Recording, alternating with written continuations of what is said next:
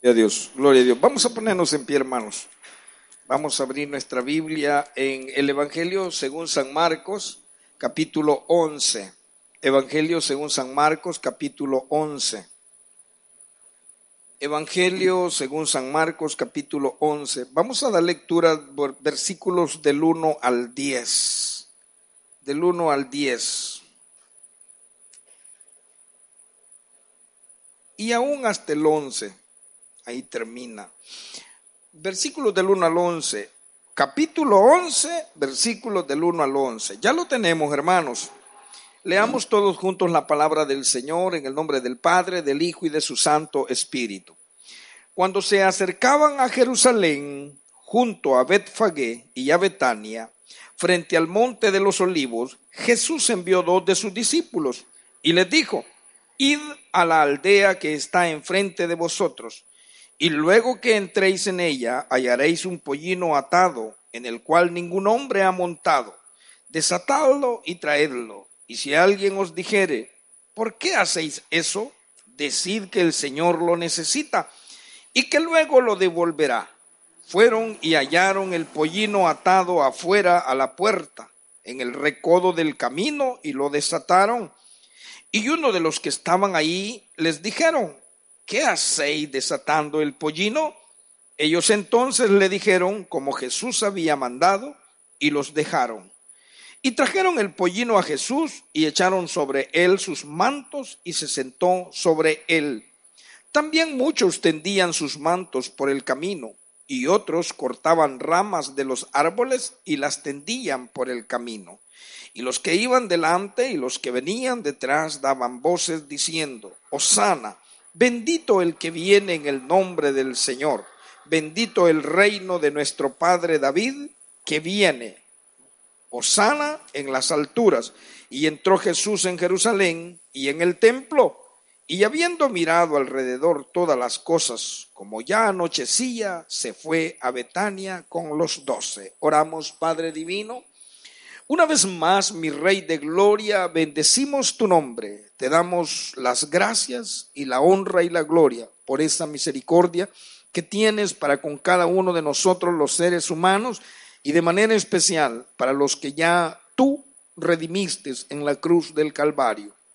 Señor, bendícenos en esta mañana. Háblanos a la mente y al corazón. Te lo pedimos en el nombre de Jesús. Amén y amén. Pueden tomar asiento.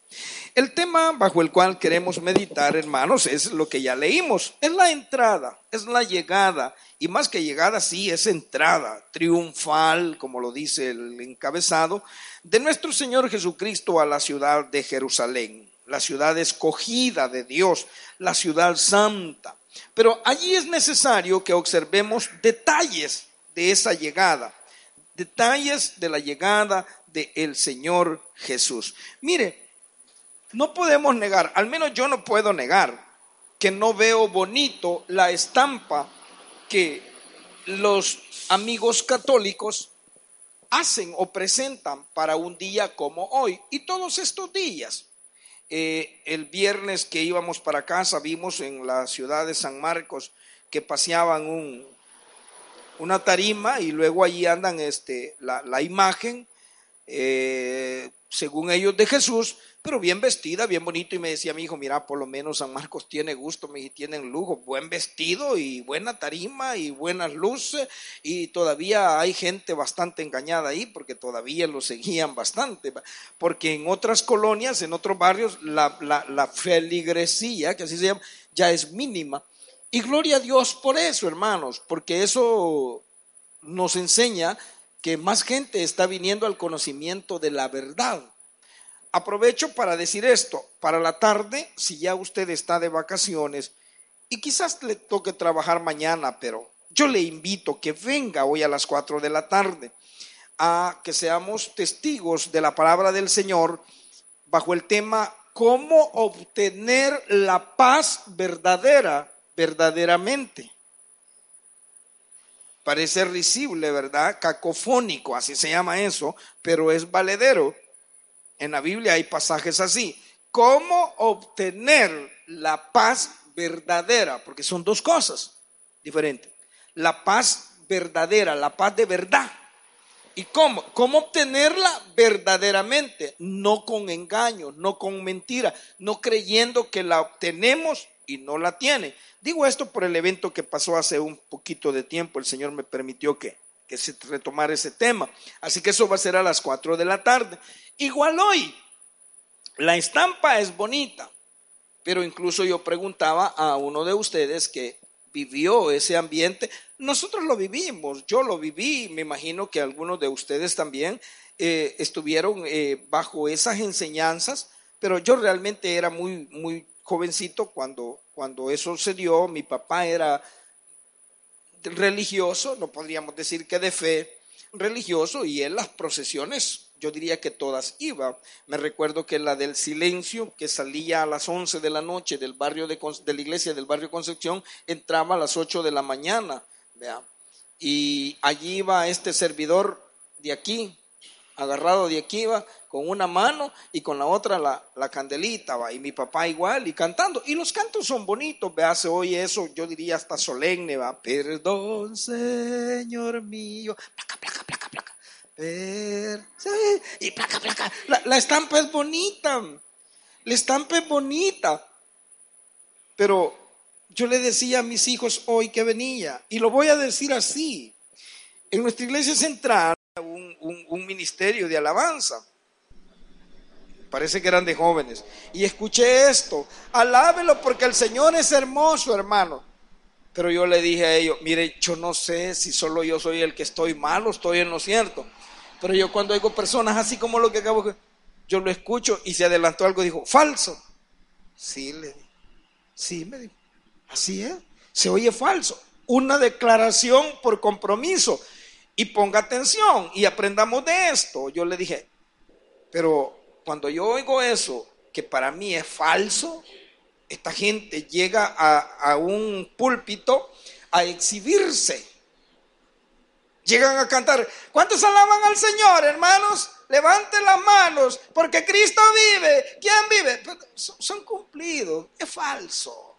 Yo le digo, pero el, el problema allí es que yo me aflijo. Porque a ver si yo igual me escucho, le digo cuando estoy declarando la palabra. Y no lo digo, se lo dije a ellos porque así lo pienso y así lo siento. Y eso es una preocupación. Yo no estoy diciendo que no somos pecadores, claro que somos pecadores, los que venimos a pararnos aquí somos pecadores, pero tenemos una relación con el Señor. Y esta mañana lo dije, lo vuelvo a decir, tenía un montón de estupideces en mi cabeza hoy y a cada momento, Señor, perdóname, perdóname, perdóname, perdóname, cambiame, limpiame, quítame esto toda la noche, no miento, la gloria es para el Señor en, la verdad que hay en eso y que me perdone por todas las torpezas que estaba pensando. Pero es así. ¿Para qué? Para que cuando vengamos a este lugar, lo que estamos declarando, que no se escuche de esa manera, falso. Eso es lo que pasa en una celebración como el día de hoy. Mucha de esta gente, como mi padre biológico ya está en el cielo y no lo estoy juzgando, pero que me perdone mi Señor porque estoy poniendo de ejemplo. Si él solamente para ese tiempo era que íbamos a recordar, ¿verdad? que ya Jesús había venido o que había muerto. Sí, con mi esposa aquí está, le voy a, meter en lío. Nos íbamos con ella, pero para irnos amontonando en el santo entierro. Y con la maleta ya hecha para irnos a... Yo no sé si ella se acuerda, pero ahí me está viendo mal. Y ah, por ahí, bien me acuerdo que allá por, por allá, por una panadería que había allá, perdón, Señor mío. Pues sí, mi amor, mire, íbamos a ir allá. Y nos quedábamos un rato. Espérate, caminar, que ya caminaron. Caminar, que ya caminaron. Pero los demás veces iban a la iglesia. No, vea que cualquier parecido es pura coincidencia. Si lo vivieron, hermano, ojalá que no lo estén viviendo todavía porque vienen a la iglesia donde está Cristo Jesús verdadero y algunos todavía van a la procesión. A ellos les gusta, pero nos gusta o les gusta ver. Y por lo menos dicen, mira, allá va el muñeco. Y se oye hasta un poco burlesco, pero no. De hecho, la palabra dice, le llama a esas figuras, a un ídolo le llama leño. Sí dice la palabra en los libros de los profetas le dicen al leño, dice, ¿y qué es el leño? Era una efigie, una figura de un dios pagano, que lo habían hecho de un pedazo de palo. o de un pedazo de hierro, metal o una piedra. Entonces, eso es un engaño, hermanos. Ese es un engaño. Yo decía y preguntaba, mire, ¿y qué es lo que le dicen? Porque yo siendo tan chico no me acuerdo, solo me acuerdo que iba ahí, eh, ya va a salir la procesión, decía. Lo que nos gustaba era ir a solearnos y a ir con ese volado porque se ve bonito, ¿verdad? Y cabal, como decía la hermana, ¿verdad? Eh, a comer sorbete, a mí sorbete de carretón, alguna tostadita, alguna tonterita, porque allí nos compraba algo mi papá. Sí, sí era, sí era, sí era, Como igual con unos que vienen al culto por venir a comer pupusa. Está bueno, pues está bueno. ¿Y por qué se miran unos a otros, hermano? No juzguéis para que no seáis juzgados. Sí. Háblanos, Señor, vea, tu siervo oye. Hermano, es una falsedad. Pero el problema grande es esto. Y, y perdone que digamos problema, porque es un problema. Muchos de los que decimos conocer la verdad, que es Cristo Jesús, estamos en igual condición, hermanos. Decimos que somos creyentes, ya Cristo llegó a mi vida. Y otros hasta nos atrevemos a decir, cuando yo llegué al Señor, nosotros no llegamos, Él llegó a nuestras vidas. Él nos buscó, Él llegó a nosotros porque nos amó, nos amó primero. Esto literalmente sucedió hace dos mil años atrás. El calendario que nosotros tomamos se toma en base a la venida de nuestro Señor Jesucristo, que es Dios Todopoderoso, a la tierra. ¿Sí? No voy a hablar del desfase de los cuatro años, no voy a hablar de los 14, 15 años que llevamos ahora. Pongamos, globalicémoslos en dos mil años atrás. Esto sucedió. Pero ¿qué es lo que pasó con esa llegada de Jesús a Jerusalén? Jesús aproximadamente, porque no son fechas, datos exactos de su ministerio ni de su vida física, pero aproximadamente él trabajó terrenalmente predicando el reino de los cielos tres años. Y en esos tres años según el Evangelio de Juan, él había llegado cuatro veces, tres veces a Jerusalén, o dos veces, y la tercera vez es que él hace una llegada diferente. Ahora voy diferente. ¿Y por qué ahora voy diferente? Porque ahora voy a cumplirles la promesa que mi Padre Celestial les ha declarado. ¿Cuál? Que Él enviará un redentor, que Él enviará un salvador. ¿Y por qué? Porque desde el primer hombre y desde la primera mujer, todos los hombres nos constituimos y somos pecadores. Y necesitamos de un Salvador. Y Dios, que en esencia es amor, lo declaró.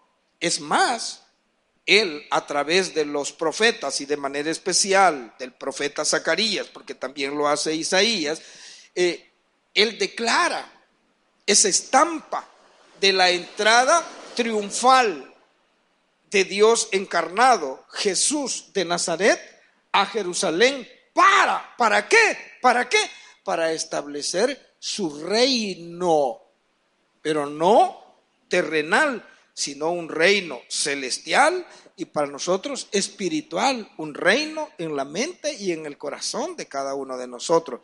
Pastor, y no es rey terrenal, no, ese reino terrenal Él lo va a venir a establecer después de los siete años de tribulación y angustia que esta tierra vivirá. ¿Está conmigo, hermanos? Así es, porque sí va a venir a tomar y va a ser diferente.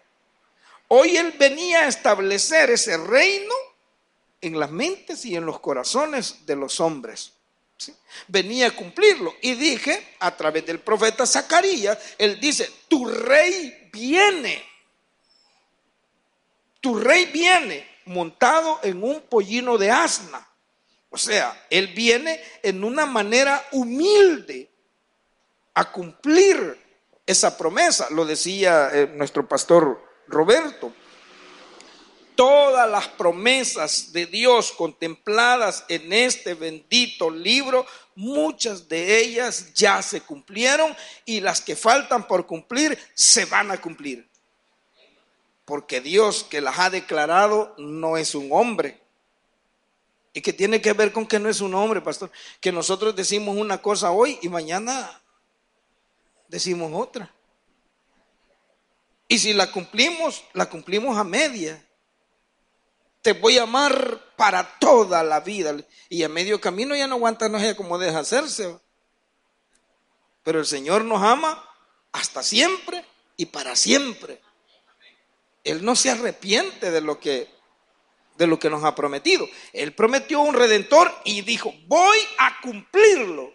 Y a través de los días que vamos a vivir, si el Señor lo permite, esta semana, vamos a ver cómo fue el cumplimiento de esa promesa. Pero inicia con la llegada y con la entrada. Y como Él venía a establecer su reino y lo venía haciendo de una manera humilde, ¿por qué? Porque el reino que Él venía a establecer no es un reino de agresión, de guerra, de conflicto, de imposición, sino un reino de amor y de paz. De hecho, la palabra lo dice a través del profeta en Isaías, que Él es un hombre admirable, consejero, príncipe de paz. Su reino era un reino de paz. Tanto es así que dejó que lo humillaran, que lo vituperaran y que lo llevaran hasta la muerte. Y Él era, y Él es el rey de reyes y el señor de los señores. Pero ¿por qué permitió? Porque su reino, como se lo dijo al gobernador de Judea, mi reino no es de este mundo. ¿Sí?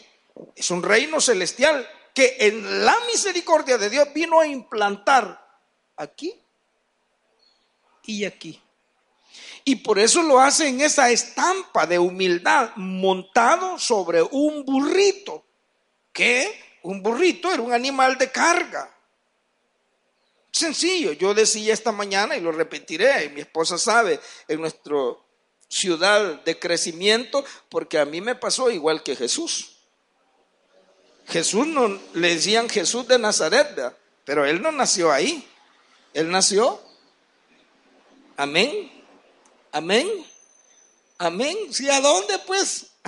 en Belén. Sí, amén. Amén. En Belén.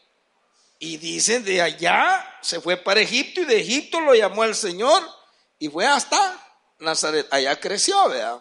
Estaba toda la perdición. Su servidor nació. Hemos vivido todos los años que tenemos, como 17, ¿verdad? Un poquito más. En San Marcos. Pero yo nací en Ciudad Delgado. Dicen que de ocho días me trajeron para acá, así que por eso la analogía para gloria del Señor. ¿Sí? Entonces el Señor, habiendo nacido en Nazaret, siendo un hombre como cualquier otro de la región o de ese momento, dice la palabra del Señor que en él, en ese hombre, en ese de Nazaret, o en ese nazareno, como le llamaban, como gentilicio, habitaba corporalmente toda la deidad. Toda la deidad. O sea, ¿qué es eso? Habitaba, estaba el Dios verdadero en él. Pero una vez más, como venía a implantar su rey pacífico, él usó de un burrito, no de un caballo que podía ser el mejor instrumento de, de traslación en ese momento, pero eso era solo para los guerreros.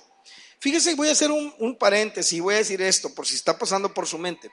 Así vendrá en un caballo blanco, pero cuando venga a instaurar su reino terrenal, el físico, por eso decimos que el reino que él venía a instaurar en esta entrada triunfal era espiritual, celestial y venía de manera humilde. Ok, entonces, ¿a qué vino el Señor en esa entrada? A cumplir su promesa, lo vino a hacer de manera celestial y espiritual y venía, y venía, y vino a traer, a poseer lo que era suyo lo que era suyo. ¿El pueblo de Israel, pastor? Sí, pero no solo el pueblo de Israel. Los profetas lo dicen, en los gentiles habrán aquellos que no son pueblo. De ahí voy a escoger y te voy a dar celos. Si hubiera sido solo para Israel, usted y yo no tendríamos nada de parte con el Señor ahora.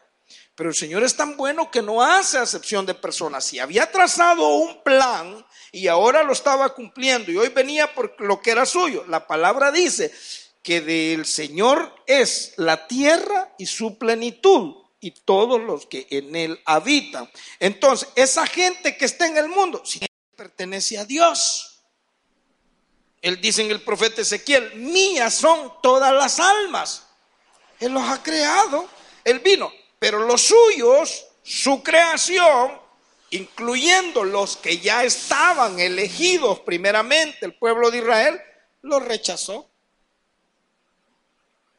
No lo recibieron. Entonces, ¿a qué vino él? En esa entrada triunfal venía a posesionarse de lo que le pertenecía a él, de usted y de mí.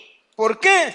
Porque su salvación, nuestra redención, no es obra de la casualidad.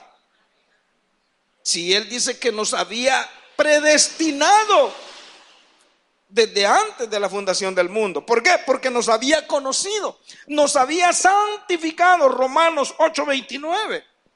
Nos había santificado y aún nos había glorificado desde antes de la fundación del mundo. Ya, ya teníamos, éramos somos de nosotros como hay un montón de gente ahorita que anda ahí con las palmitas celebrando la entrada triunfal del Señor, que son de Jesús, pero a la vez lo están rechazando. Como lo hicieron muchos que están en el pueblo de Israel en ese momento, que lo rechazaron, pero muchos de ellos también lo aceptaron. Amén. Ok, veamos entonces, hermanos, Detalles que hay que observar en la llegada del Señor Jesús. El Señor Jesús, dijimos, lo hizo con humildad. Se hizo eh, valer, utilizó un animalito, el más sencillo, lo más humilde de la época, pero eso no le quitaba al Señor que permitiera mostrar su deidad. De hecho, ya lo había él declarado en el templo. El Espíritu del Señor, del Señor está sobre mí, dijo la palabra. Sí, amén. Y además lo había demostrado con hechos, que en todos los milagros que él había hecho. Pero habría que observar, hermanos, que haciendo o demostrándolo, llevándolo a cabo con humildad, él no podíamos evitar o no pudieron evitar demostrar que Él era Dios y que todo lo conoce. Dice la palabra en el Evangelio que estamos estudiando, vea usted en el versículo 1 y el 2, léalo conmigo. Cuando se acercaban a Jerusalén, junto a Betfagé y a Betania, frente al monte de los olivos, Jesús envió dos de sus discípulos. El Señor estaba caminando, hermano, estaba trasladándose de un lugar a otro. Iba ya él, siendo Dios que todo lo sabía, sabía que la hora había llegado, él estaba caminando y dice que iba pasando por los contornos del monte Los Olivos, llegando a Betfagé y Betania. Entonces envió dos de sus discípulos y les dijo, id a la aldea que está enfrente, muy probable Betfagé, que está enfrente de vosotros, y luego que entréis en ella, hallaréis un pollino atado en el cual ningún hombre ha montado, desatarlo y traerlo. ¿Cómo sabía él que ahí estaba ese animal? Porque él es Dios, porque él lo había preparado, hermano, para eso. Yo no sé cómo fue su conversión, hermanos. Y sin ser burrita ni burrito, que por las acciones eso éramos, amén. El Señor sabía en qué día y a qué hora y cómo un servidor iba a ser alcanzado por la misericordia del Señor o por lo menos confrontar el impacto del choque del accidente que tuve. Y yo le digo la fecha, solo le voy a dar la fecha, no el año, el 12 de junio, un 12 de junio. Recuerdo esa noche y recuerdo toda la catástrofe que llegó a mi vida. ¿Fue casualidad? No. El Señor sabía Y todavía yo me estaba resistiendo. Tres meses pasaron. Tres meses pasaron para que yo levantara mi mano y le dije yo que si era verdad que existía. Yo no sé cómo lo hizo contigo. Él lo hizo de esta manera en el cumplimiento de su promesa, de entrar de manera humilde, pero dijo, yo sé, porque yo soy Dios, vayan, allí está, vayan a traérmelo. ¿Y cómo sabe, Señor? Yo lo conozco todo, yo lo sé todo. También vemos otro detalle en el Señor, que siendo tan humilde como lo era, pues era un hombre de carne y hueso, tenía una autoridad y la tiene porque Él es Dios y está vivo y sentado a la diestra de Dios Padre. Tiene autoridad que nadie puede cuestionar ni resistir. Mire lo que dice el versículo 3 al 6. Y si alguno dijere, Él lo mandó, vayan a traerlo, desátenlo, suéltenlo. Y si alguien les dice, ¿por qué hacen esto? Díganle que el Señor lo necesita y que luego lo devolverá. Fueron y hallaron el pollino atado fuera a la puerta, en el recodo del camino, y lo desataron.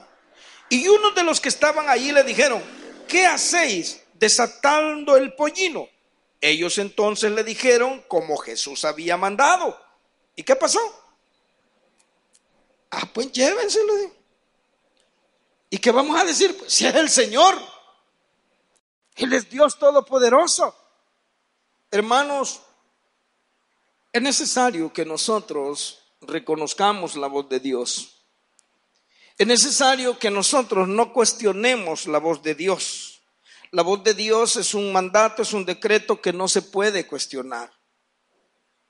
Si Él te está llamando, si Él está queriendo entrar, porque todavía no ha entrado a tu vida, está ahí, está tocando a la puerta. Pero en el momento que Él diga que Él toma posesión de ti, obedécelo, no sea que vayas a parar a un lugar que ni siquiera te pasa por la mente. A este servidor le hablaba el Señor, le hablaba el Señor, le hablaba el Señor. Cada uno de nosotros, hermanos, en un momento dado fuimos Jerusalén, la ciudad santa. Él quería entrar, ahora Él ha entrado, Él está aquí, sí, amén. Ahora nosotros Dios. Y me estaba hablando y me estaba hablando y me estaba hablando. Y yo no entendía. Y, al final dijo, bueno, la hora llegó, haces caso. ¡Pah! Hace caso. No te resistas, no te puedes resistir. De hecho, cuando nosotros escuchamos la palabra de Dios, hermano, todo nuestro ser tiembla. ¿Alguien dice amén? Dije y lo repito, lo he dicho una y otra vez, el momento de mi profesión. Profesión, no estoy hablando de conversión, diferente, profesión. Sin embargo, la salvación del creyente no es por la conversión, sino por la profesión. A ver qué dicen los pastores. Es por la profesión que luego se demuestra con la conversión. ¿Y qué es la profesión? Declarar que Jesús es el Señor y que lo recibo en mi corazón como el Señor y el Salvador de mi alma.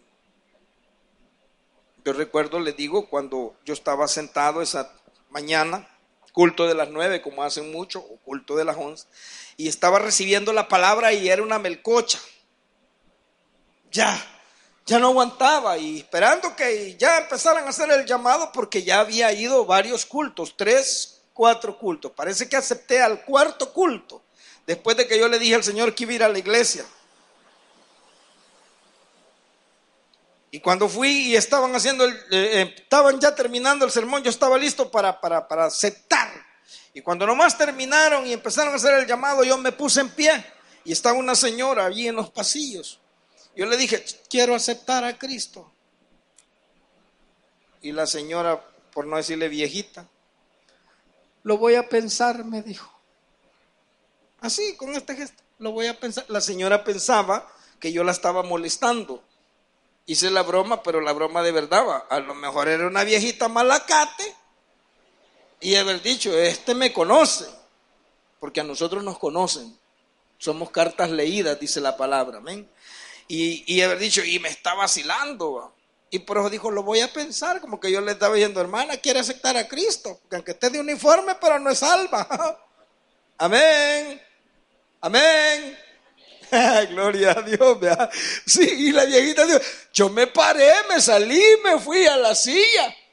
Mire, yo quiero aceptar a Cristo, porque yo no podía esperar más. Dios estaba hablando a mi vida. Y hacer una, y no es mentira, un charco de agua ahí en la silla de, lata que tenían en ese entonces. ¿verdad? Porque Dios estaba hablando a mi vida siendo tan humilde, llegando de la manera tan humilde a nuestro corazón, no podemos negar, no podemos esconder que su palabra, la palabra es viva, dice, y es eficaz y más cortante que toda espada de doble filo que penetra hasta partir el alma, las coyunturas y los tuétanos de los huesos. No se puede, ¿por qué? Porque la palabra de Él es la palabra de Dios. Vayan y traigan. Y si alguien pregunta y se les pone al brinco, díganle que yo le he mandado a traer. ¿Y qué están haciendo? El Señor. ¿Cuál Señor? El que anda haciendo milagros. Él lo necesita. Llévenselo. ¿Qué podemos hacer ahí? Nada. ¿Qué más detalles que observar en la entrada triunfal del Señor Jesús? Hermano, que siendo Él un hombre, montado en un animalito insignificante, en ese borrito, pollino, le dice la palabra del Señor. Él permitió que se le sirviera como lo que es, como un rey. Pues Él es el rey de reyes y señor de señores. Mire lo que dice el versículo 7. Y trajeron el pollino a Jesús y echaron sobre él sus mantos y se sentó sobre él. Él era un hombre, yo dije esta mañana, peludo o pelo corto, no lo sé. Más probable es que tuviera el cabello largo. Tenía voto de nazariato, no de nazareno. Eso es otra cosa, nazariato o nazareo. El que tenía voto de nazareo no podía tomar ninguna bebida fermentada, sidra, vino, ni podía pasar navaja sobre su cabeza, como Sansón, ¿sí? como el profeta Samuel. Eran apartados para Dios, probablemente era así, pero cualquiera que lo veía en medio era un hombre, claro, tiene que haber sido lindo, divino, precioso, pero era un hombre. Y habiendo dicho, si él lo mandó a traer, él sabe dónde está y lo trajeron y nadie se pone sirvámosle inmediatamente. Y se despojaron de sus atuendos, su manto, dice la palabra, y se lo pusieron sobre el lomo del burrito para que se sentara el Señor. ¿Qué nos enseña esto? Lo vamos a hacer como me decía esta persona. Vamos a sacar hasta un burrito. Pero ¿qué te enseña? Ese burrito tenemos que ser tú y yo, pero no en, en lo que significa el nombre burrito sino en el privilegio que él tuvo. ¿De qué? De servirle al Rey de Reyes y Señor de Señores. De entregar toda nuestra vida, todo nuestro ser al servicio del Señor. Uno dice el corazón, no, todo nuestro ser, hermano, nuestra mente, nuestra alma, nuestro cuerpo, todo a disposición de Dios. Si tú reconoces que Jesús es el que ha venido, el que quiere hacer o el que está haciendo la entrada triunfal, no le impidas que entre a tu vida, a tu Jerusalén. ¿Qué es Jerusalén? Tu cuerpo. Y de ponerte la disposición de honrarlo, de servirle. No pongas pretextos. Date con todo para el Señor, porque Él ya dio todo por nosotros en la cruz del Calvario. Sirvámosle al Señor, Él es el Rey de Reyes, Él es el Dios Todopoderoso. Y algo más, porque el tiempo se nos agotó. Siendo Él humilde, sencillo, como era, pacífico, amoroso, Él permite que se le rinda alabanza y adoración. Mire los versículos 8, 9 y 10. También muchos tendían sus mantos por el camino y otros cortaban ramas de los árboles y las tendían por el camino. O sea, le estaban alfombrando el piso al Señor. Quiero detenerme acá una vez más. Mire, hermano, Ahora está haciendo la palabra del Señor, es una historia. Pero es una historia que cobra vida. ¿En qué? En la mente y en el corazón del hombre que quiere que sea así. Porque si no, usted lo lee, le da igual y si es posible, mejor váyase allá a la procesión. Pongámonos a disposición del Señor. Tengamos nosotros ese privilegio de decirle, Señor, como dijo Pablo, ¿qué quieres, Señor, que yo haga? Como dijo Isaías, Señor, heme aquí. Quiere decir, Señor, aquí estoy. Envíame a mí, estoy a tu disposición. 40 mil millones de veces le hemos dicho, póngase a servirle al Señor. El cristianismo sin servirle al Señor no tiene sentido. Está a medias. Tarde o temprano se va a levantar de esa silla y se va a volver a ir al mundo porque no le haya sentido. Cuando usted agarra un plato de comida que le dicen que es bueno, pero no le haya gusto, ¿qué hace? No se lo termina, ahí lo deja a medias. Amén o no amén. Pero cuando es bueno, por sencillo que sea, usted quiere más y está esperando a ver cuándo van a hacer de ese volado otra vez. Amén o no amén. Cuando el cristiano se pone a disposición del Señor, experimenta la verdadera gracia, el verdadero gozo, el verdadero sabor de ser un cristiano, un hijo de Dios. Y si Él nos ha puesto para que seamos y adoración suya, es mentira que lo alabamos si tenemos Biblia, Ignario, incluso nos ponemos un uniforme de servidor, pero no lo hacemos de todo corazón para el Señor. Tenemos que ponernos a disposición, pero ojo, que el Señor me permite esto. Lo dije esta mañana, lo vuelvo a repetir. Haga números haga cuenta si lo que usted está haciendo como un creyente, como un hijo de Dios, realmente cumple las expectativas de lo que Dios espera de cada uno de nosotros. Dígale, Señor, estoy en deuda contigo. ¿Por qué? Si que todo lo que usted tiene se lo ha dado el Señor, hermano. Todo, todo, todo. ¿Qué está haciendo usted por Él? Yo le alabo al Señor si ni siquiera cuando venimos a los cultos, y no estoy hablando del tabernáculo San Jacinto, es toda la iglesia. No lo alabamos. Estamos cantando, sí que estamos cantando, por inercia estamos así, y ligerito nos dele la mano y nos rinde.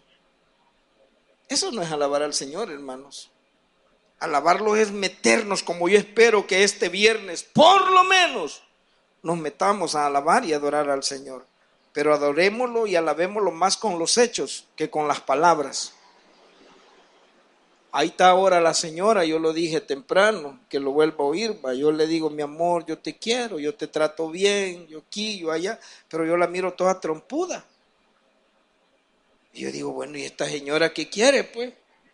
Que le diga que sí a la hermana que me está esperando. ¿Y qué quiere? Pero meditando digo yo, bueno, si ella me ha puesto una lista de necesidades y que yo por A o por B no las he hecho una realidad, entonces queda en una mentira decirle te amo. Las palabras dicen, se las lleva el viento. ¿Sí? El Señor nos, dijo que nos amó primero y lo demostró en la cruz del Calvario. Si nosotros decimos que le amamos y que Él ya tuvo una entrada triunfal en nuestra vida. Tendámonos a los pies de Jesús, hermanos, para que Él haga su voluntad en nosotros. ¿Por qué? Porque nosotros no nos pertenecemos, le pertenecemos a Él. Démosle lo que Él necesita. No pongamos pretextos, no le pongamos condiciones. Lo que Él pide, eso démosle, hermano. Y la palabra dice, que los que amamos a Dios, todas las cosas nos ayudan a bien. ¿Qué con eso? Pastor, y si me dice que deje a mi marido y que deje a mi mujer, ojo, ojo, pareciera que está diciendo barbaridades, pastor. Lea el libro de Ezequiel. El Señor quería glorificarse en Ezequiel como su siervo, como su profeta, y le mató la mujer. Pórtense bien, señoras. Le dijo, te voy a quitar el deleite de tus ojos. Sí, pero también para los varones. No, no, no nos andemos con cuentos. Si somos un estorbo para el Señor, Dios lo puede hacer a un lado. Hermanos, no estorbemos la entrada del Señor. Apartemos todas las cosas, tendámonos nosotros para que Él pase sobre nosotros y digamos, Osana al que viene en el nombre del Señor. Si usted lo cree, le damos un aplauso bien fuerte al Rey. Bendito sea su nombre.